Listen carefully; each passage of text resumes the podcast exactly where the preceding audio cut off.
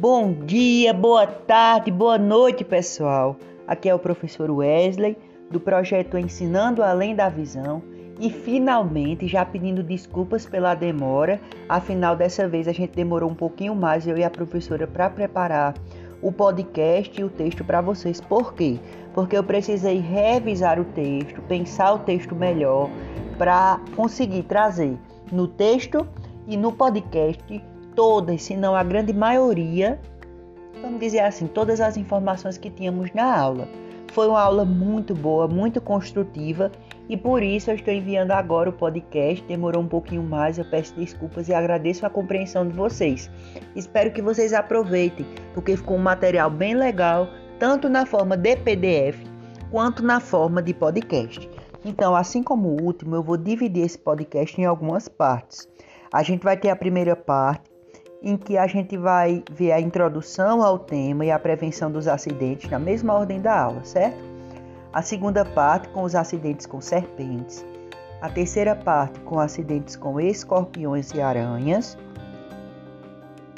A quarta parte com os acidentes com outros animais peçonhentos e a conclusão.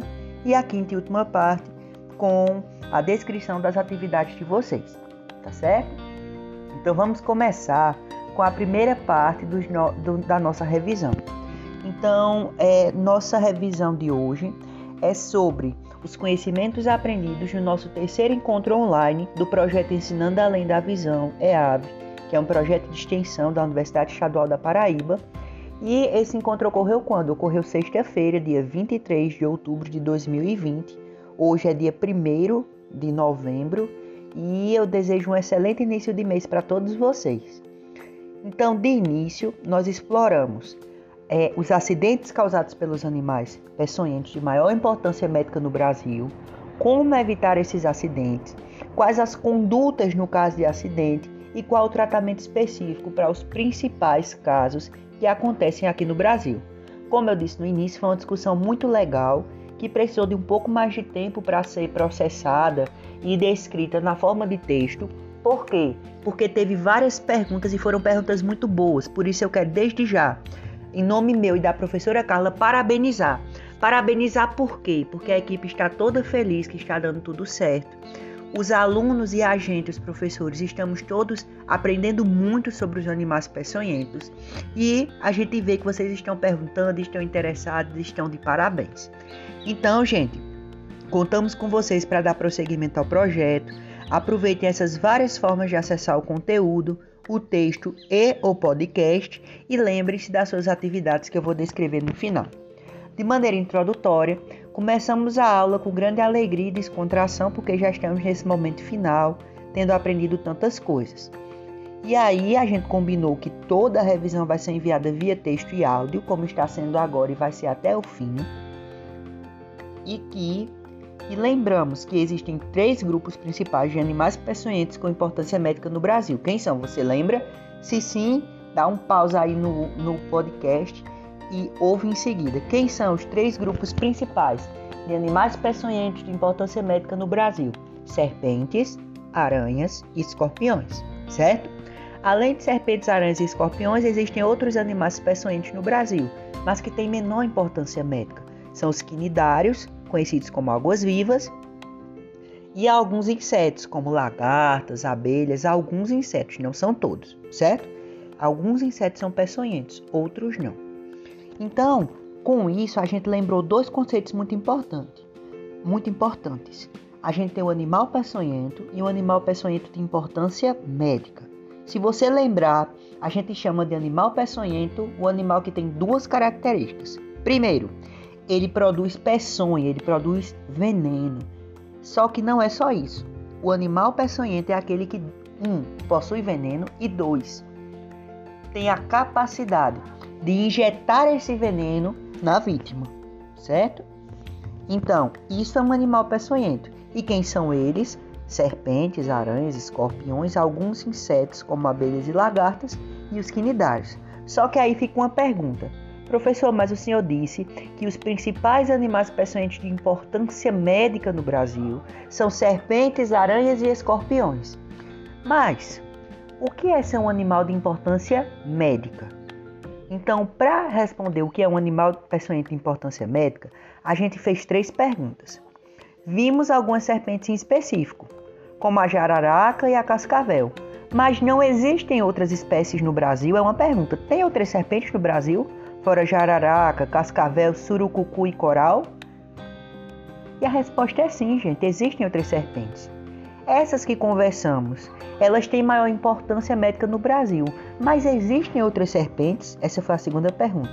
Então, se existem outras serpentes no Brasil que podem causar acidentes, o que significa ser uma serpente de importância médica? O que significa ser um animal peçonhento de importância médica?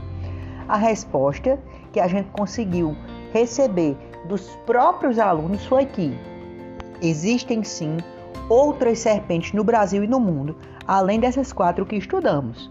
Porém, a surucucu, jararaca, coral e cascavel são as serpentes de importância médica no Brasil. E o que é ter importância médica? É ser uma serpente que causa uma grande quantidade de acidentes e que, portanto, tem que ter a atenção do poder público. Se causa muitos acidentes, elas vão exigir que as políticas públicas, que o governo ele procure medidas para evitar esses acidentes e para tratar esses acidentes. Então, como vimos, os animais peçonhentos de maior importância médica que causam mais acidentes no Brasil são algumas espécies de serpentes, aranhas e escorpiões que a gente vai ver no decorrer desse podcast. E como é que a gente pode prevenir os acidentes com esses animais de maneira bem geral? A gente aprendeu na aula e a gente revisou que tanto serpentes quanto aranhas e escorpiões são animais crípticos. O que é isso, professor? Críptico. Críptico quer dizer primitivo, guardado. Se a gente pensar que a palavra cripta significa pedra, caverna, são animais que ficam escondidos, animais que tendem a ficar ali guardadinhos no seu lugar. Alguns são mais violentos do que outros, alguns fogem, outros atacam e depois saem do local. Mas são animais crípticos que tendem a se esconder procurando entulhos e locais aquecidos, porque normalmente eles não regulam sua temperatura. Então, qual, qual vai ser a medida para a gente se proteger contra esses animais? Prevenir acidentes. É prevenir o encontro com esses animais. Então, como é que eu faço isso? Você pensar, a gente pode evitar encontrar com esses animais, evitando ter na nossa casa, ter nas nossas proximidades locais onde eles possam se esconder. Então, evitar entulhos no quintal e em outros cômodos da casa é muito importante para se prevenir contra acidentes com animais peçonhentos. Porque esses entulhos podem ser o habitat para esses animais ou podem atrair ratos, roedores, baratas e outros animais que não são peçonhentos, mas que são alimento para os animais peçonhentos. Por exemplo, o escorpião, a gente viu que ele come barata. Então, se o escorpião come barata e a gente tem um entulho na nossa casa cheio de baratas, a gente está convidando o escorpião para vir morar com a gente. Então, Desse modo, a primeira medida é evitar entulhos, é evitar locais que possam servir de habitat para esses animais. A segunda é uma medida de higiene básica e cuidado ao pegar objetos que antes estavam guardados ou soltos pelo chão. Por quê? Enquanto animais crípticos, se a gente tem o cuidado de higiene, se a gente tem cuidado ao pegar objetos que estavam guardados ou no chão, a gente evita de poder sofrer um acidente com animais que estariam ali, por exemplo, é, no sapato que estava no chão, dentro tinha um escorpião. Então, se a gente tem o cuidado de bater o sapato antes de colocar no pé, a gente pode evitar esse acidente. A gente tem medidas básicas de higiene, evita amontoados de roupas, por exemplo, no chão. A gente já evita a possibilidade de encontrar esses animais nas nossas roupas, certo? Atrás de móveis, buracos, a gente tendo essas medidas de higiene com esses locais, fica mais fácil de se prevenir contra tais acidentes. E por último, além de se proteger, evitando entulhos, evitando e tendo medidas básicas de higiene e de cuidado ao pegar objetos, no caso dos agricultores, como pessoas que moram em sítios, que trabalham no roçado, eu sei que o Wilma mora no sítio atualmente, a agricultura ela traz uma certa vulnerabilidade para o agricultor que fica ali no roçado, no meio dos matos, vamos dizer assim, no meio de uma plantação. Então, para os agricultores é importante andar sempre com botas e luvas que podem proteger contra o acidente com o animal peçonhento. Então, além dessas medidas, a gente viu outras também, certo? Que eu vou explicar para vocês agora no finalzinho. Então, a prevenção ela geralmente pode ser feita evitando os locais que servem de hábitat para esses seres, tendo medidas de higiene e de cuidado pessoal, andando de bota e de luva para o caso dos agricultores. Então, com atenção, vamos para frente para os acidentes com serpentes, acidentes ofídicos.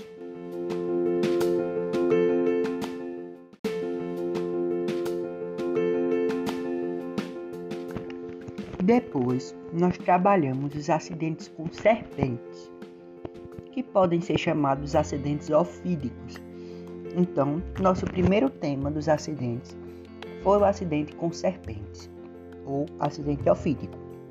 Então, se a gente lembrar dos estudos anteriores, a gente percebe que as serpentes são o quê?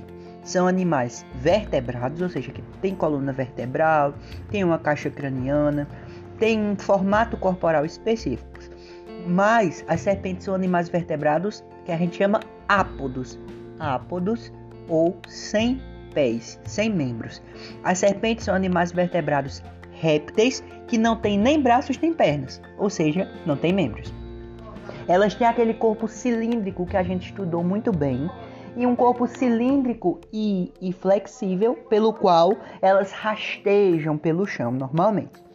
Então, dentre as serpentes que existem, há quatro serpentes de maior importância médica no Brasil. Para revisarmos, a gente viu que as quatro serpentes de maior importância médica no Brasil são a jararaca, do gênero Botrops, a surucucu, do gênero Lachesis, que Silas, quem fez o modelo, já mandou, a cascavel, do gênero Crotalus, e a coral, do gênero Micrurus. Então, jararaca, surucucu, cascavel e coral são as principais serpentes de importância médica no Brasil. E só para a gente lembrar, dizer que é uma serpente de importância médica significa dizer que são serpentes que causam acidentes em quantidade considerável. Então, depois de lembrar quem são as principais serpentes de importância médica no Brasil, a professora Carla explicou que o acidente, o risco e o tratamento para o acidente com a serpente ele vai depender de que serpente picou o indivíduo, porque o veneno dos animais peçonhentos ele é diferente a depender da espécie. O veneno de uma jararaca não vai ter exatamente o mesmo efeito que o veneno de uma coral, por exemplo. Entendem?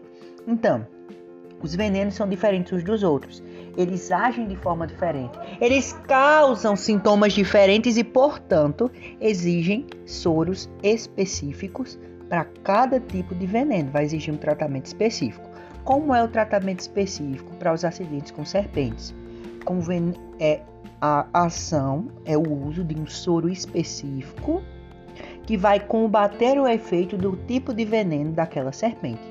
É porque o soro é específico para combater um veneno específico que é importante que a pessoa picada leve uma foto ou descrição da serpente que lhe picou, desde que tirar a foto, pegar a serpente ou olhar para descrever não cause um novo acidente. Se não causar um novo acidente, é muito bom levar, porque as fotos elas servem para identificar o animal e se a gente sabe qual foi o animal que picou, eu sei qual é o veneno e eu sei qual o soro correto de se usar.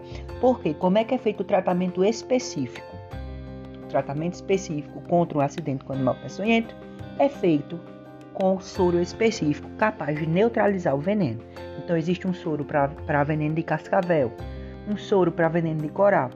Então, logo, havendo um acidente, é muito importante ter esse tratamento específico, que é o tratamento com o soro capaz de neutralizar aquele veneno, ok?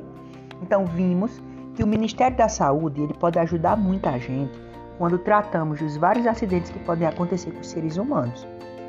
O Ministério da Saúde do Brasil ele especifica de quais são as serpentes e animais peçonhentos de maior importância médica no Brasil. E ele separa os acidentes com animais peçonhentos em três grupos. Podem ser acidentes leves, moderados e graves. Para melhor entendermos os acidentes com serpentes, a professora Carla trouxe uma divisão bem interessante. A divisão das serpentes em dois grupos, que dependem da ação do veneno dessa serpente. Então a gente vai ter dois grupos de serpentes. O primeiro é o grupo das serpentes que o veneno ele causa primariamente efeitos locais naquele local da picada. Logo, é um veneno que ele age no local onde foi picado, causando dor forte que irradia do local da picada para o resto do corpo, pode causar inchaço, edema, hemorragia e até necrose daquele tecido naquele local. O que é necrose, professor? É quando o tecido ele fica, ele sofre tanto com a ação do veneno que ele morre, podendo causar a necessidade de amputação daquele membro. Entretanto, quando eu digo que o efeito ele é primariamente local, não quer dizer que sem tratamento aquele veneno que tem efeito primário local não possa começar a circular na corrente sanguínea e causar efeito em outros lugares, certo? Então, o primeiro grupo de serpentes é a, a, são as serpentes cujo veneno causa primariamente efeitos locais e pode causar em longo prazo e sem tratamento efeitos sistêmicos. O segundo grupo é o grupo das serpentes que causam um veneno que causa mais rapidamente, mais primariamente, os efeitos logo sistêmicos. E o que são esses efeitos sistêmicos? São efeitos que, que atacam o corpo humano ou o corpo do animal que for picado de uma maneira mais geral. Como assim, professor? Atacam os sistemas do corpo, como o sistema nervoso, que coordena nossas ações, o sistema circulatório, que permite o sangue circular, certo? Então, o primeiro grupo é o grupo das serpentes com veneno, que causa primar primariamente efeitos locais, e o segundo grupo é aquele das serpentes, que tem venenos com efeitos sistêmicos, certo? Então, entre os venenos com efeitos sistêmicos, o principal efeito sistêmico é o, é o efeito neurotóxico. O que são venenos neurotóxicos? São aqueles que têm moléculas muito pequenas, eles são constituídos de partes muito pequenininhas que paralisam ou prejudicam o sistema nervoso, aquele que coordena as ações do corpo. Então, ao afetar o sistema nervoso, ele pode ser muito grave, pode causar acidentes muito graves, porque prejudica toda a conexão, todas as informações, todo o impulso nervoso e a comunicação do nosso corpo com ele mesmo para permitir, por exemplo, a gente respirar, para permitir a gente falar, para permitir a gente ter consciência do que está ao nosso redor. Então, afetar o sistema nervoso afeta todo o nosso corpo, ok? Uma coisa importante que destacamos, e eu vou repetir, é que o grupo 1 das serpentes que têm efeitos locais, ele também pode das serpentes que têm venenos cujos efeitos são locais, ele também pode causar efeitos sistêmicos, certo? Porém, o grupo 1 ele causa primeiro efeitos locais e sem tratamento pode chegar a trazer efeitos sistêmicos. Já o grupo 2 ele traz logo esses efeitos sistêmicos. Então, podemos dividir os acidentes com serpentes como acidentes com serpentes do grupo 1, defeitos locais, e acidentes com serpentes do grupo 2, cujo veneno causa logo efeitos sistêmicos. Nesse sentido, o Ministério da Saúde possui uma tabela que a professora Carla explicou, e nessa tabela a gente sabe, ao depender da gravidade do acidente, se foi leve, moderado ou grave, quantas ampolas de soro específico devem ser dadas ao paciente picado que é ampola, professor? A ampola é um frasquinho bem pequenininho, normalmente pequeno, e nessa ampola vai ter dentro o soro que foi feito para ser o soro específico que neutraliza, que acaba com a maioria dos efeitos do veneno. Então, existe uma tabela do Ministério da Saúde do Brasil que diz quantas ampolas de soro específico devem ser dadas ao paciente picado por cada espécie de serpente e a depender da gravidade do acidente, ok? Então, a quantidade de ampolas ela vai depender da espécie de serpente, do tempo de picada e dos efeitos do acidente, da gravidade desse acidente. Logo, se a gente tem dois grupos de serpentes e a gente tem quatro grupos de importância médica no Brasil, a jararaca, a surucucu, a coral e a cascavel, a gente pode encaixar as nossas serpentes de importância médica nesses dois grupos. Então, quais são as serpentes das quatro, jararaca, cascavel, surucucu e coral, que estão no grupo 1, serpentes com veneno que causa primeiro efeitos locais, chama a jararaca e a surucucu. E quais são as serpentes no grupo 2, que causam efeitos sistêmicos? São a coral e a cascavel, certo? Então, no caso das serpentes do grupo 1, com veneno que causa primeiro efeitos locais, a jararaca, do gênero Botrops, ela vai ter o seu veneno combatido com um soro específico chamado soro antibotrópico. Antibotrópico por quê, professor? Porque o nome do gênero é, é da serpente é gênero Botrops, certo? Ou Botrops. E a surucucu, do gênero Lachesis, vai ter o soro específico chamado soro antilaquético, tá bom? Já nas serpentes do grupo 2, com veneno que causa efeitos sistêmicos, a gente tem a cascavel, gênero Crotalus, e a coral, gênero Micrurus. Assim, o, soro específico para combater o efeito do veneno da cascavel é o soro anticrotálico. E o soro específico para combater o veneno da coral é o soro antielapídico. Ué, professor, mas o nome científico do gênero da coral é Micrurus. Por que o nome do soro não é antimicrúrico? Porque o soro que usamos para coral, ele também serve para algumas outras serpentes. E a coral, ela está dentro da família Elapide de serpentes. Logo, a gente chama soro antielapídico porque esse veneno, esse soro, ele combate venenos de serpentes da família da família Elapide, certo? Então, o soro específico para combater o veneno da serpente coral, gênero Micrurus, é o soro antielapídico, porque o nome da família dessa serpente é Lapide, tá bom? Então, gente, é, os principais efeitos do, do soro são efeitos contrários ao efeito prejudicial do veneno, ok? E a gravidade desse acidente ele vai variar dependendo de vários fatores. Por exemplo, quantidade de picadas, a espécie da serpente e os efeitos, a condição da própria pessoa. A gente viu que Idosos e crianças são grupos de risco para várias doenças, inclusive no caso de acidentes, são as populações que têm um organismo mais sensível e por isso precisam de mais cuidados, certo? Então, é, o principal efeito sistêmico é a neurotoxicidade, como eu disse para vocês. É o efeito que afeta o sistema nervoso.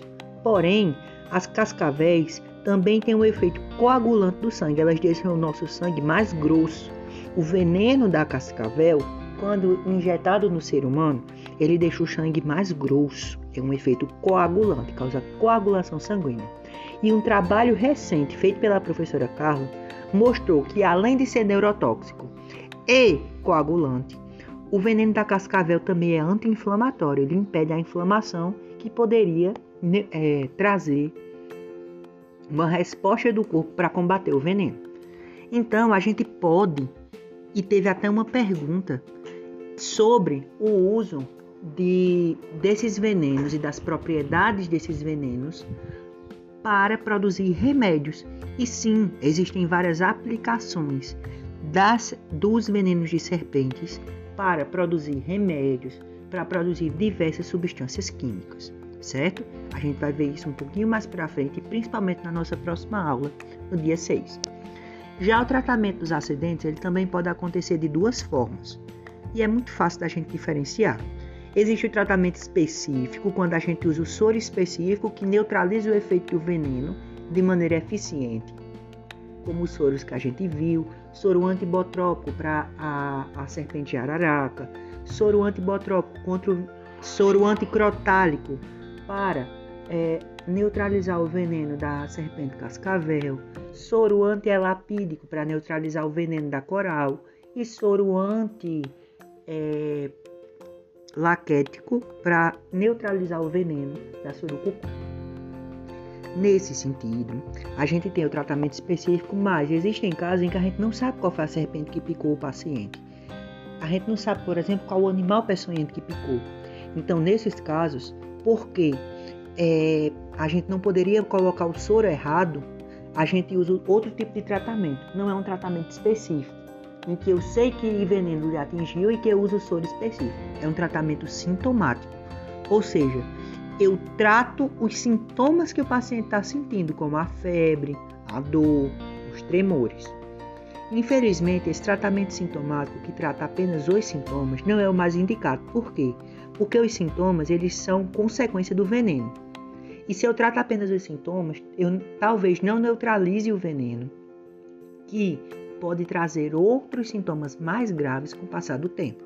Então, existem dois tipos de tratamento para os acidentes com animais peçonhentos e, e com serpentes: o tratamento específico, com soro específico, e o tratamento sintomático, quando a gente trata só os sintomas. Por isso, porque o tratamento sintomático ele é menos eficiente, é importante a gente usar os tratamentos específicos, como os soros específicos para os venenos das serpentes. No Brasil, a gente usa os soros no caso de serpentes, aranhas e escorpiões de importância médica.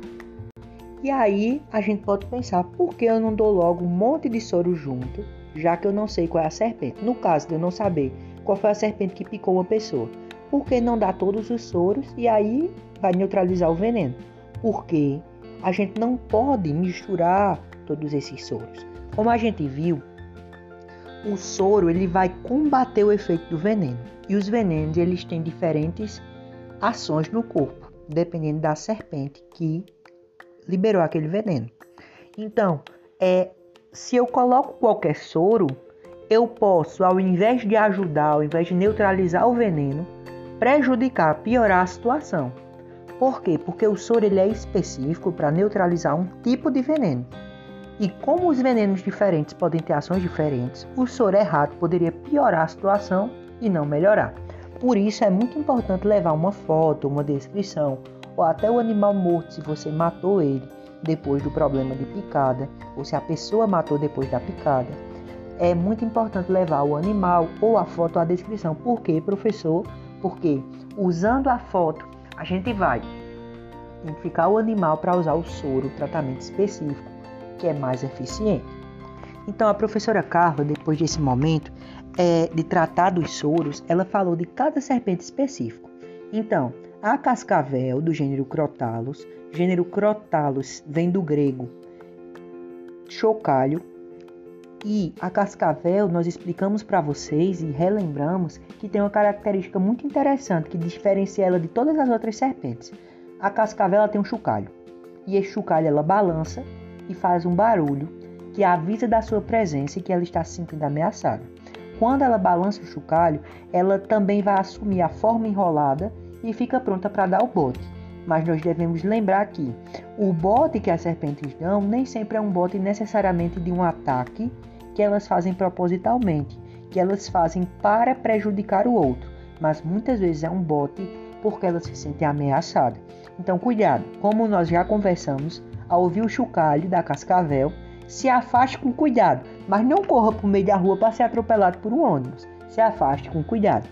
Em caso de picada, o tratamento é feito com o soro anticrotálico, porque o gênero da cascavel é o gênero Crotalus.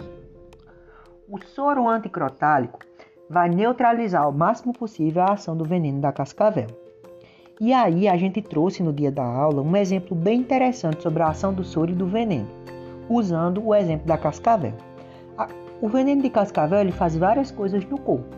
Uma delas é que ele é um veneno coagulante. Logo, o soro ele vai ter que combater essa ação coagulante do veneno. Mas a gente precisa entender bem o que significa coagulante para entender esse exemplo. Então, coagulante é aquilo que causa coagulação, nesse caso a coagulação do sangue. E a coagulação é um processo natural, natural que torna o sangue mais grosso, mais denso, mais pesado. Então, o, o, as substâncias que existem na natureza, elas podem ser procoagulantes quando promovem a coagulação ou anticoagulantes quando impedem a coagulação excessiva. Nesse caso, a gente vê que o veneno da cascavel é uma substância, ele tem propriedades procoagulantes, ou seja, promove a coagulação, deixa o sangue mais grosso, vai fazer com, o coração, com que o coração ele tenha que bater mais forte para bombear o sangue, porque o sangue fica mais grosso, mais pesado. E se o veneno é procoagulante, promove a coagulação, o soro, para impedir os danos ao organismo humano, ele vai fazer o quê? Ele vai impedir o sangue de coagular tanto. O soro ele vai ser anticoagulante. É nesse sentido de compensar o prejuízo do veneno que o soro específico ele neutraliza os efeitos do veneno específico, certo? Então, se o veneno da cascavel é procoagulante, o soro é anticoagulante, ele evita a coagulação. Logo, é nesse sentido que o soro anticrotálico neutraliza o veneno procoagulante da cascavel, sendo um soro anticoagulante, ok?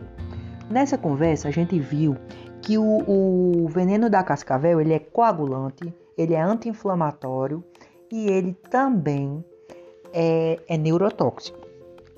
Porém, chegou uma pergunta muito interessante que eu até tinha dito para vocês agora há pouco, que foi: esse veneno ele é usado para alguma coisa? Dá para aproveitar? E a resposta é sim.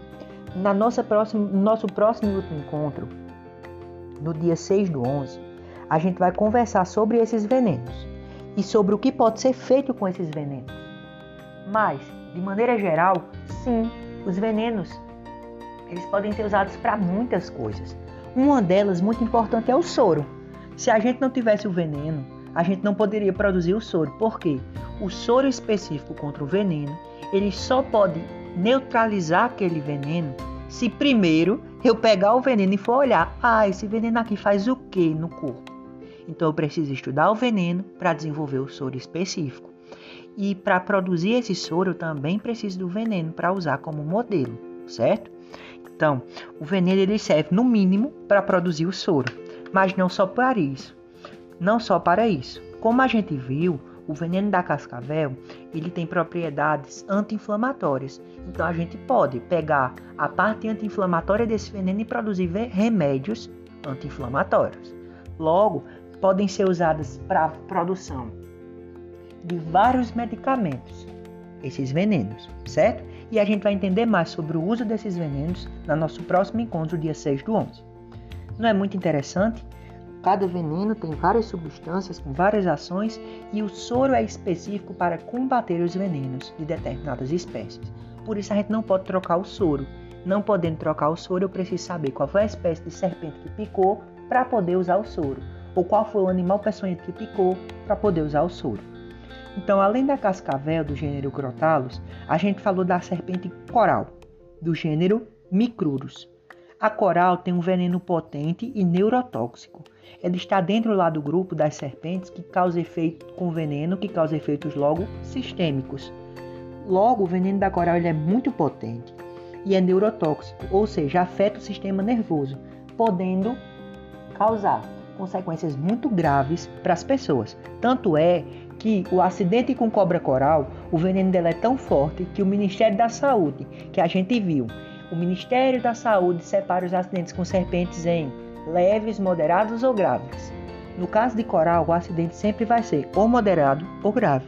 Não tem acidente com coral que seja considerado leve, porque o veneno é perigoso e exige o tratamento específico. Qual é o nome do soro? Soro antielapídico, certo? Então, vamos em frente. Além da serpente cascavel e coral, que estão lá no grupo 2, serpentes com venenos de efeito sistêmico, a gente tem a surucucu, do gênero Lachesis, e a jararaca, do gênero Botrops. Essas duas últimas estão no grupo 1, serpentes com, efeito, com veneno que tem o efeito primário local. Então, qual vai ser a característica comum dessas duas? A surucucu e a jararaca. As duas têm um efeito têm um veneno que quando injetado, esse veneno ele vai ter efeito primário local. Pode causar inchaço, dor, edema, hemorragia local e até, em alguns casos, necrose do tecido. No caso da surucucu, do gênero Lachesis, ela é uma serpente que se destaca porque ela é muito agressiva. A professora ela deu um exemplo para a gente bem interessante que o bote da surucucu ela pode se estender, ela pode dar um pulo com 3 quartos do seu tamanho. A surucucu, do gênero Lachesis, ela só é encontrada na Amazônia e aqui no Nordeste. E o soro específico contra a surucucu é chamado soro antilaquético, certo? Já a jararaca, do gênero Botrops, ela apresenta uma picada dolorosa e um efeito local, que pode causar até necrose. O soro específico para combater o veneno da jararaca, a ação do veneno da jararaca é o soro antibotrópico. Com essa discussão toda, a gente teve uma pergunta muito interessante que a gente deve considerar. Foi o seguinte: e aquele caso do estudante que foi picado por uma cobra naja e precisou de soro específico para o veneno de naja? A gente também produz? Lembrem-se, é, veio uma notícia nos últimos dias de um rapaz que foi picado por uma naja porque ele contrabandeava serpentes do estrangeiro. E isso é um crime, um crime ambiental e um crime grave. Além de ser crime, ele arriscou a vida dele mesmo e de outras pessoas que pudessem entrar em contato com aquela serpente. Então, o rapaz ele foi preso, Mas antes de ser preso, ele foi picado por uma serpente naja. E a pergunta foi: a gente produz o, o, o antídoto, o soro para o veneno da serpente naja? A resposta é depende. Se nós pensarmos bem, a gente aqui no Brasil tem quatro serpentes, né? De importância médica. Então a gente produz o soro para essas quatro serpentes em grande quantidade para ter para todo mundo, porque é responsabilidade do Estado. Quando eu digo do Estado do Brasil, ter o soro contra os venenos das serpentes que aqui são encontrados. Entretanto, no caso do soro contra a serpente naja, a gente produz só que em pouca quantidade. A gente produz aonde? Em zoológicos, onde pode acontecer acidentes com essas serpentes. Ou então a gente produz em casos raros, em emergências, como foi o caso desse acidente. O rapaz que foi picado pela cobra naja, que é estrangeira, ele precisou do veneno que foi do soro, desculpem, ele precisou do soro que foi produzido emergencialmente pelo Instituto Butantan. E esse soro foi produzido emergencialmente para combater a ação do veneno no corpo do rapaz. O rapaz ficou bem e foi preso porque contrabandear animais silvestres é crime ambiental e é um crime grave. Para encerrar nossa discussão sobre serpentes, a gente viu que nem toda serpente a gente tem um soro específico é o caso da cobra corre-campo ou cobra verde. O nome científico dela é do gênero Philodrias. A serpente verde ou cobra corre-campo, ela pode ser esverdeada ou marrom, depende da região onde a gente estiver falando. Aqui no Nordeste a gente vê muito ela marrom, mas também vê muito ela verde, mas às vezes marrom. E nesse caso, porque ela causa pouquíssimos acidentes, a gente não tem um soro específico. Então se faz o que, professor? quando uma pessoa é picada pela serpente verde ou a cobra verde, a cobra cipó, tem vários nomes, ela vai receber um tratamento sintomático, ou seja, a gente trata os sintomas. E por que não produzimos o soro? Talvez porque não foram feitos estudos suficientes ainda com o veneno da cobra corre-campo, porque ela não causa muitos acidentes e quando causa não são acidentes graves. Vai causar dor, vai causar alguns efeitos, mas normalmente não são acidentes graves que levam à morte. Então a gente faz o tratamento sintomático. Mas é claro que existem estudos e devem ser feitos estudos para desenvolver um soro específico também para essa. Então, com isso, a gente termina essa parte de serpentes, que podem ser quatro de importância médica, que existem outras serpentes no Brasil, mas essas quatro são aquelas que causam mais acidentes, que têm tratamento específico através de soros específicos e que chamam mais atenção porque causam mais acidentes, certo? Vamos agora para o próximo, aranhas e escorpiões, já para a gente terminar.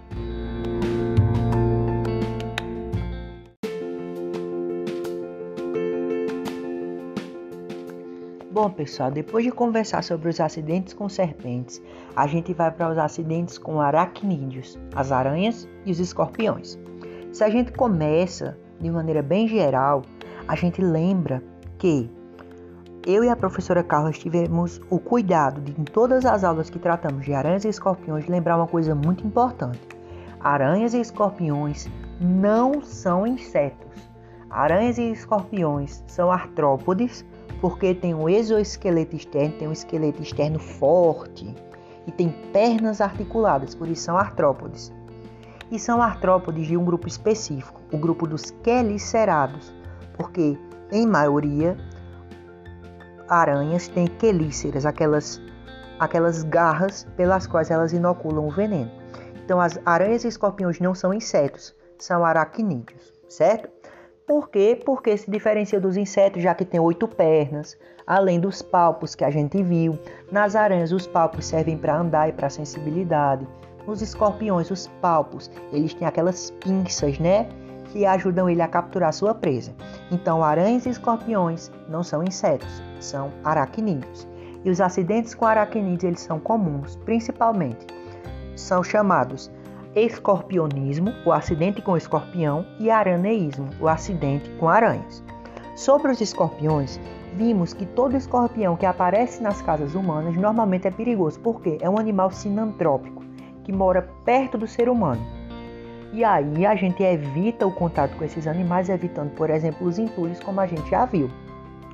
Porém, se aparece um escorpião em casa, já devemos ter o cuidado. Não é como a aranha, que existem algumas com as quais a gente não precisa ter tanta preocupação. Os escorpiões de importância médica no Brasil são de um único gênero, o qual já vimos na, na aula anterior, é o gênero Titius. Logo, normalmente, quando aparece um escorpião em casa, ele já é do gênero Titius e ele é peçonhento, ele tem uma importância médica, porque só os escorpiões desse gênero causam os principais acidentes no Brasil, são os escorpiões de importância médica. Os acidentes com escorpiões chamados escorpionismos, eles podem ser graves, a depender de vários fatores, principalmente quando a gente está falando de crianças e idosos, que, como a gente já viu, são um público mais sensível para acidentes com animais peçonhentos e para diversas doenças. Esse acidente escorpiônico, o escorpionismo, ele pode se tornar grave porque o veneno dos escorpiões é neurotóxico. Lembrando, neurotóxico significa que tem moléculas muito pequenas que prejudicam o sistema nervoso. E o sistema nervoso ele afeta todo o nosso corpo, permite a gente se locomover, permite a gente processar informações. Logo, os principais sintomas da picada do escorpião do causados pelo veneno escorpiônico são dor forte, suor e tremores, que podem evoluir para quadros mais graves com o fluxo do veneno na corrente sanguínea. Nesse momento, Moacir lembrou que morre de medo de escorpiões, não foi Moacir? Por quê? Porque ele trabalhava em hospitais. E todos já vimos casos de pessoas, mesmo adultas, homens adultos, que gritavam de medo e de dor por causa da picada do escorpião. Então, realmente pode ser uma picada muito dolorosa, com dor que irradia do local da picada, mas como a gente vai ver mais para frente já viu, o ideal é manter a calma e se dirigir para o local onde haja atendimento, atendimento médico, certo? Então, para evitar esses acidentes, nós precisamos ter o medo, o medo que nos protege, mas não o medo excessivo. E com responsabilidade poderemos nos proteger e tratar os acidentes se eles acontecerem. Para picadas de escorpiões, a gente vai precisar de um soro específico que combate o veneno dos escorpiões. É o soro antiescorpiônico, certo? Também no caso de escorpiões, o ideal é levar a foto, a descrição do escorpião ou o próprio escorpião se você tiver matado ele durante depois do acidente. Porque é importante levar para ser identificado e usar o soro específico para aquele escorpião que lhe picou. Apesar disso, no caso de escorpiões, o soro é o antiescorpiônico, que é para todos os escorpiões do gênero Titius, que é o único gênero de escorpiões que tem grande importância médica no Brasil, certo? Então é importante levar o animal, ou uma descrição dele, ou uma foto. Depois, vamos ver os araneísmos, ou acidentes com aranhas. Para aranhas, a gente encerra com chave de ouro. Essa semana a gente nem falou nas teias porque estamos mais focados nos acidentes. No caso de acidentes com seres humanos, a gente tem quatro principais grupos de aranhas que têm importância médica no Brasil. Quem são eles, professor? Os acidentes com aranhas são principalmente causados pela aranha viúva negra, do gênero Latrodectus, a aranha armadeira, do gênero Phoneutria, a aranha marrom, do gênero Loxoceles ou Loxoceles, e as aranhas caranguejeiras, que podem ser várias, e estão incluídas num grande grupo chamado Ordem Migalomorph, certo? Então, as aranhas viúvas negras do gênero Latrodectus, elas têm um veneno que é muito potente. Pode levar à morte em raros casos, quando não há tratamento principalmente. Então, o veneno da viúva negra ele tem ação sistêmica, afetando até o sistema circulatório, o sistema que permite o sangue ele fluir. E o tratamento ele pode ser feito com um soro específico. Então, o, o tratamento para o veneno da viúva negra é feito com um soro chamado antilatrodectus. Por que antilatrodectus? Porque o gênero da viúva negra é o gênero Latrodectus, certo? Depois a gente tem a aranha armadeira, do gênero Phoneutra. A aranha armadeira é uma aranha muito agressiva. Por quê? O nome dela armadeira, sabe por que é? O nome armadeira se refere à capacidade dessa aranha de armar um ataque contra um alvo. Ela se apoia nas pernas traseiras, arma-se, levanta as pernas dianteiras e consegue, de maneira armada, preparada, dar um salto para atacar. Por isso o nome dela é armadeira. No caso da aranha armadeira, o veneno também é potente mas os efeitos podem ser tratados com o soro antifoneutra. Felizmente, para que nós tenhamos menos medo, a aranha armadeira não ocorre aqui no Nordeste do Brasil, então a gente está livre pelo menos enquanto ela não chegar. Depois vemos as aranhas marrons do gênero Loxosceles. São aranhas que também não aparecem aqui no Nordeste. As aranhas marrons elas são muito interessantes, pessoal, porque a picada da aranha marrom não dói. Normalmente, os acidentes com aranhas marrons eles acontecem porque as roupas elas ficam jogadas pelo chão ou guardadas e não se tem cuidado ao vesti-las. E aí, quando você veste a roupa com a aranha que ela é apertada, ela lhe pica, você não sente tanta dor. E ao lhe picar e você não sentir tanta dor, aquele veneno, mesmo sem causar dor naquele momento, aquele veneno ele pode causar até mesmo a necrose do tecido. E se for em um membro, como um dedo, por exemplo, pode precisar da amputação do membro. Então, é uma aranha que não tem um veneno que cause dor automática, mas que exige o mais rápido foi identificado possível o tratamento médico. Por quê? Pode causar necrose dos tecidos e pode se complicar para problemas sistêmicos é, o, o envenenamento por aranha marrom. Porque pode causar até mesmo insuficiência renal com o tempo depois do acidente. Existe o soro específico para essas aranhas, aranhas marrons. Na verdade, o soro específico para tratar o veneno dessas aranhas é o soro antiloxocélico. Ah, professor, antiloxocélico porque o gênero é Loxosceles. Isso mesmo, tá pensando certo. Parabéns. Por último, vem as aranhas caranguejeiras. As caranguejeiras, elas dão muito medo pra gente e também são chamadas de tarântulas. Elas são um grupo grande de aranhas, por isso a gente não está falando de um gênero de aranhas.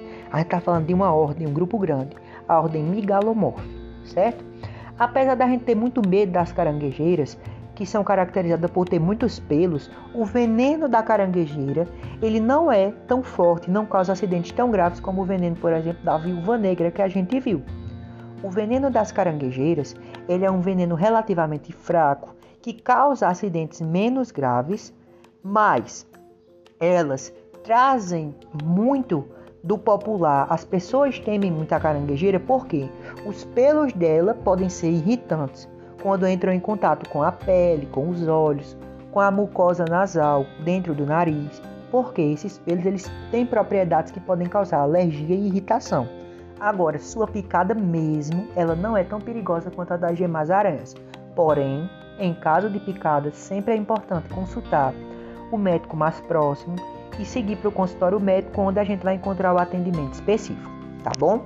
Agora vamos para nosso último segmento do podcast, nosso penúltimo segmento do podcast, em que a gente vai encerrar nossa discussão sobre os acidentes com animais peçonhentos.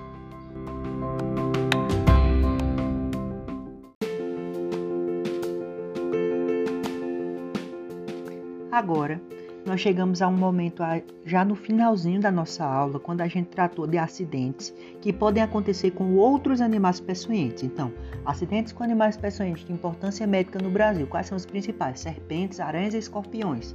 A gente viu cada um deles. Agora, com uma turma tão interessada, a gente acabou falando um pouco sobre os acidentes que são menos comuns com animais peçonhentos que aparecem no Brasil, mas que causam menos acidentes. Quem são eles? São as águas vivas, que são seres vivos. É, água viva é o nome geral que a gente dá para seres vivos do grupo dos quinidários, as abelhas e algumas lagartas venenosas. Então, ao falar das águas vivas, é, devemos lembrar que elas pertencem a um grupo de animais chamados quinidários. Elas é, possuem uma substância venenosa, uma substância urticante chamada quinida. Quando em contato conosco, é, elas liberam esse quinida que fica normalmente na superfície da pele. Discutimos que a aplicação de vinagre e até de urina pode aliviar a dor da pessoa, porque facilita na neutralização do veneno desse quinidário que, na maioria dos casos, fica superficialmente na pele. Normalmente, os acidentes com águas vivas, eles não causam danos graves. Eles causam ardência, queimação dor naquele momento. Porém, normalmente os acidentes são simples, são acidentes em uma ou outra parte do membro, a pessoa sai da água e fica sente, dor, porém, com o tempo é até, a, até uma mancha que pode aparecer, ela some. Então, infelizmente, apesar da maioria dos casos ser simples, podem acontecer acidentes graves com águas vivas. Mas os acidentes graves eles são muito raros e acontecem quando? Quando há acidentes com muitas águas vivas de uma vez só, aí você recebe cargas muito grandes de veneno que podem ser prejudiciais à saúde e até levar à morte, ou quando você tem contato com o veneno de uma água viva muito perigosa, porque existem águas vivas de espécies que têm um veneno muito potente, mas o, o veneno, o encontro com águas vivas muito potentes, muito perigosas, ele é raro. Então, o comum é lavar o local da picada aplicando vinagre e aplicar vinagre ou urina, já, já que essas condutas já auxiliam na retirada da dor e são bem úteis. Mas consultar o médico sempre é importante, até porque existem pessoas mais alérgicas do que outras, certo? Como vimos, para todo e qualquer animal peçonhento devemos consultar o médico em caso de acidentes. Já as abelhas, abelhas, apesar de muitos de nós não pensarmos nisso, elas são insetos. E as abelhas têm o nome científico de Apis mellifera. As abelhas que aparecem aqui no Brasil são chamadas abelhas africanizadas. E o nome científico, como eu disse, é Apis mellifera. Elas podem causar acidentes, mas as abelhas só possuem um ferrão e elas produzem veneno e liberam através desse ferrão. Logo, são animais peçonhentos, porque produz veneno e tem a capacidade de injetar na vítima. Porém, a abelha ela só, ela só causa um acidente em toda a sua vida. Por quê? Ao atacar, ela perde o ferrão e normalmente morre com um pouco de tempo, porque perder o ferrão prejudica a sua vida. Os principais acidentes com essas abelhas, com esses animais, as abelhas, são leves. Mas, em casos de pacientes com altos índices de alergia ao, ao veneno da abelha, ou quando as, ou o paciente ele é picado várias vezes, aí a gente pode ter acidentes em que o veneno de abelha ele, é gra, ele causa consequências graves e em casos de pacientes alérgicos ou com muitas picadas pode levar à morte, mas são raros casos, apesar de ser possível. O tratamento, nesse caso, das abelhas é ir ao médico em que a gente vai evitar uma reação alérgica excessiva por meio de remédios. É importante lembrar que no caso do acidente com abelhas, não se deve apertar o local da picada para sair o ferrão, porque o ferrão ele leva consigo a glândula de veneno da abelha. Aper ao apertar, é, mais veneno é injetado, pode ser injetado no indivíduo. Então, o correto seria arrancar o ferrão com uma pinça, certo? No caso de é, lagartas venenosas, normalmente o veneno ele tem ação superficial, mas o ideal seria procurar também o médico. Então, de modo conclusivo, já encerrando nosso podcast, depois de um momento de discussão, de memória, em que eu espero que vocês tenham aprendido bastante, eu quero deixar aqui meus parabéns para todos os que ouviram, para todos os que ouviram e leram, ou para todos os que somente leram o material. E pensemos, a partir de tudo que vimos, quais as condutas mais adequadas para a gente tratar o acidente com o animal peçonhento e o que fazer se você for picado. Bom, eu espero que com base em tudo que a gente conversou, você consiga pensar em algumas medidas para fazer. E por isso eu peço que você pause o áudio e pense, pelo menos por um momento, o que seria a primeira medida a se tomar ao ser picado por um animal peçonhento. Vamos lá? Eu aguardo e em seguida trago a resposta. Bom, com base no que vimos, o tratamento para o caso de acidentes com animais peçonhentos de maior importância médica no Brasil, com serpentes, aranhas e escorpiões, exige atendimento médico para que seja feito o uso do soro específico. É o tratamento específico, porque o soro específico ele é capaz de neutralizar o veneno. Para isso, a gente deve conseguir uma descrição do animal, uma foto, até levar o animal se você tiver matado o animal após o acidente. Para quê? Para que, através da descrição da foto ou do animal, a gente saiba qual é a espécie daquele ser que picou e possa usar o soro específico certo. Uma vez que, como vimos, os soros não podem ser trocados, os soros são muito específicos contra determinados tipos de veneno. Uma informação importante é que já existem combinações de alguns soros, mas nem todos eles podem ser combinados entre si. Então ficaram duas questões para o final da nossa aula que a gente até fez uma dinâmica para ver se todos conseguiam entender quais as medidas a se tomar. A primeira é como prevenir esses acidentes e a segunda seria como agir diante de um acidente com animal peçonhento. Então, como prevenir? Basta seguir aquelas dicas que a gente colocou acima de higiene, de cuidado com, com sapatos, roupas, coisas jogadas pela casa, evitar entulhos e, no caso dos agricultores, usar sapato, é, no caso, botas e luvas.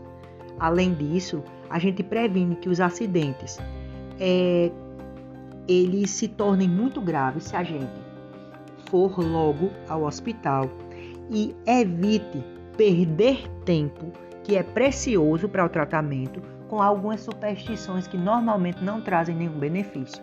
A gente viu com a professora Carla que algumas pessoas elas dizem que beber álcool, beber uma bebida alcoólica, ele neutraliza o veneno se você beber. Infelizmente isso não é comprovado cientificamente e até hoje não se não se tem uma comprovação de que funciona. A professora citou inclusive um caso muito triste em que a mãe, preocupada porque o filho foi picado por uma serpente ou por uma aranha, ela começou a dar álcool para essa criança e o veneno ele era, ele era um veneno leve que agiu de maneira leve no corpo daquela criança, mas a criança morreu por coma alcoólico por causa do álcool que a mãe deu, não por causa da picada da serpente. Tá aí a importância da gente ir pro, pro atendimento médico e usar o tratamento específico comprovado, certo? Então, qual é a conduta mais indicada no caso de acidente com animal peçonhento?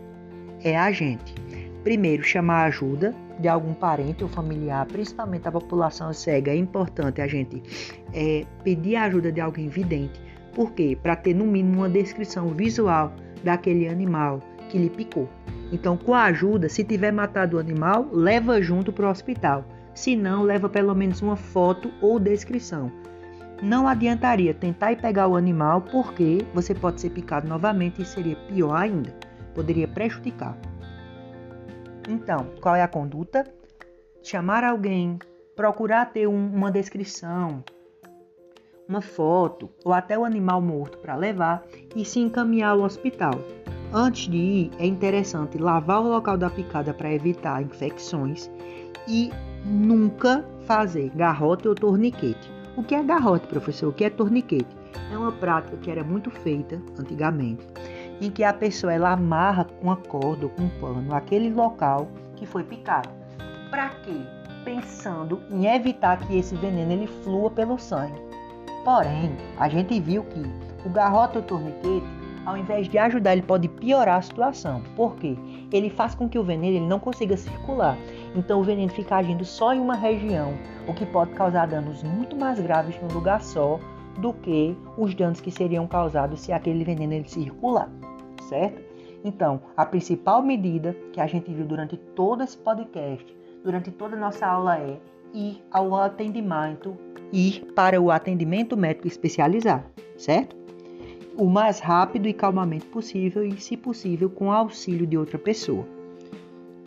Então, gente, é, além de não perder tempo com as superstições, a gente deve prezar pela calma e ter a certeza de que, com atendimento médico especializado, com tratamento específico que a gente já tem, graças a Deus, tudo dará certo. É necessário manter a calma nesse tipo de momento. Da melhor maneira possível. É óbvio que a gente não tem como ficar totalmente calmo, mas se você foi picado ou está próximo de alguém que foi picado, devemos seguir ao hospital da maneira mais calma possível, até porque ficar nervoso aumenta a pressão arterial e ao aumentar a pressão facilita que o veneno circule mais rápido. Então a gente tem que tentar ficar calmo, certo? Então, queridos alunos, é com muita honra que eu envio esse documento como forma de revisão e trago também suas atividades. Peço desculpas pela demora, mas como já expliquei, é porque nossa aula foi muito boa foi tão boa que eu fui até pesquisar coisa nova para trazer para vocês. Eu e a professora nos esforçamos muito e eu deixo aqui meu forte abraço do professor Wesley. Para essa última semana, como atividade, eu deixo para vocês apenas uma atividade, que é a de enviar todos os modelos, os modelos atrasados para quem ainda não mandou, os modelos de serpentes, aranhas e escorpiões. Qualquer dúvida, basta falar. E para qualquer informação necessária, é só consultar os podcasts, os textos, todos os materiais que a gente mandou para vocês, tá certo? Então agora eu vou só dizer para vocês as suas atividades e eu peço que ouçam até o fim que tem uma mensagem no final. Brenda já enviou todos os modelos, parabéns. Fátima, é, Fátima ficou com o modelo da serpente jararaca do gênero Botrops, que tem uma cabeça triangular, e o modelo de uma aranha e de um escorpião. Silas já fez a serpente, era a surucucu, e agora é, tem a atividade do modelo de uma aranha e de um escorpião. Moacir e Diana tem o modelo de uma serpente, a serpente Piton, e o modelo de uma aranha e de um escorpião. O Ilma já mandou sua serpente, agora só precisa mandar o modelo de uma aranha e de um escorpião. Leandro é, tem, um, tem a serpente boa constrictor, que é a jiboia, e o modelo, principalmente de uma aranha e de um escorpião. Então, serpente, jiboia, aranha e escorpião. E por último, Vitória, minha querida Vitória, modelo da serpente anaconda ou sucuri, que é do gênero Eunectes, mas também o modelo de um aranha e um escorpião. Se quiserem, como já disseram, podem fazer juntos, Leandro e Vitória, mas cada um precisa mandar o seu específico, tá bom? Eu conto eu e a professora Carla contamos com a participação de todos vocês, porque os modelos são muito importantes para o prosseguimento do projeto e para vocês conseguirem entender melhor. Porque ao modelar, vocês vão lembrar e entender pelo menos a estrutura geral do corpo desses animais. Para encerrar, eu quero deixar duas frases que eu também deixei no texto escrito. O sucesso é o acúmulo de pequenos esforços repetidos dia e noite. Robert Collier.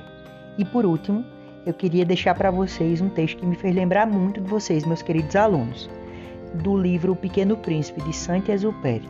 Diz assim: É muito simples, só se vê bem com o coração. O essencial é invisível aos olhos. O essencial é invisível aos olhos e só se pode ver bem com o coração. Saint-Exupéry, o autor do Pequeno Príncipe. Então, desejo tudo de melhor para cada um de vocês. Um forte abraço do professor Wesley, projeto Ensinando Além da Visão. E que possamos ver com o coração, independente de qualquer outra coisa. Abraço.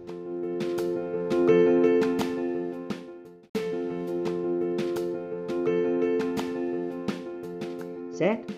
Então, queridos alunos, é com muita honra que eu envio esse documento como forma de revisão e trago também suas atividades. Peço desculpas pela demora, mas como já expliquei, é porque nossa aula foi muito boa, foi tão boa que eu fui até pesquisar coisa nova para trazer para vocês.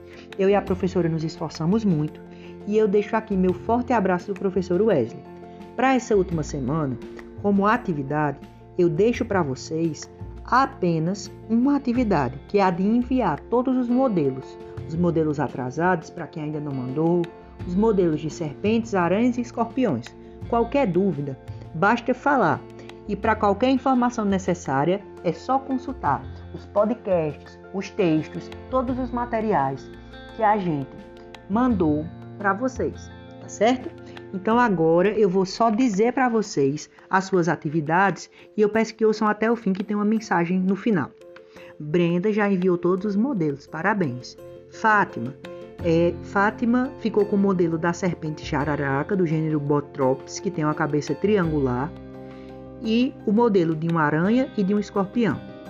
Silas já fez a serpente, era surucucu, e agora é, tem atividade do modelo de uma aranha e de um escorpião.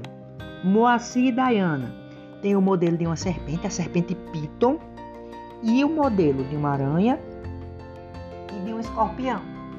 O Ilma já mandou sua serpente, agora só precisa mandar o modelo de uma aranha e de um escorpião. Leandro é, tem, um, tem a serpente boa constrictor, que é a jiboia, e o modelo principalmente de uma aranha e de um escorpião. Então, serpente, jiboia, aranha e escorpião. E por último, Vitória, minha querida Vitória, modelo da serpente anaconda ou sucuri, que é do gênero Eunectes mas também o modelo de uma aranha e um escorpião. Se quiserem, como já disseram, podem fazer juntos, Leandro e Vitória, mas cada um precisa mandar o seu específico, tá bom? Eu conto, eu e a professora Carla, contamos com a participação de todos vocês, porque os modelos são muito importantes para o prosseguimento do projeto e para vocês conseguirem entender melhor. Porque ao modelar, vocês vão lembrar e entender pelo menos a estrutura geral do corpo desses animais. Para encerrar, eu quero deixar duas frases que eu também deixei no texto escrito. O sucesso é o acúmulo de pequenos esforços repetidos dia e noite. Robert Collier. E por último, eu queria deixar para vocês um texto que me fez lembrar muito de vocês, meus queridos alunos, do livro O Pequeno Príncipe de Saint-Exupéry. Diz assim: É muito simples, só se vê bem com o coração. O essencial é invisível aos olhos. O essencial é invisível aos olhos e só se pode ver bem com o coração. Saint-Exupéry, o autor do Pequeno Príncipe. Então desejo tudo de melhor para cada um de vocês. Um forte abraço do professor Wesley, projeto Ensinando Além da Visão, e que possamos ver com o coração, independente de qualquer outra coisa. Abraço.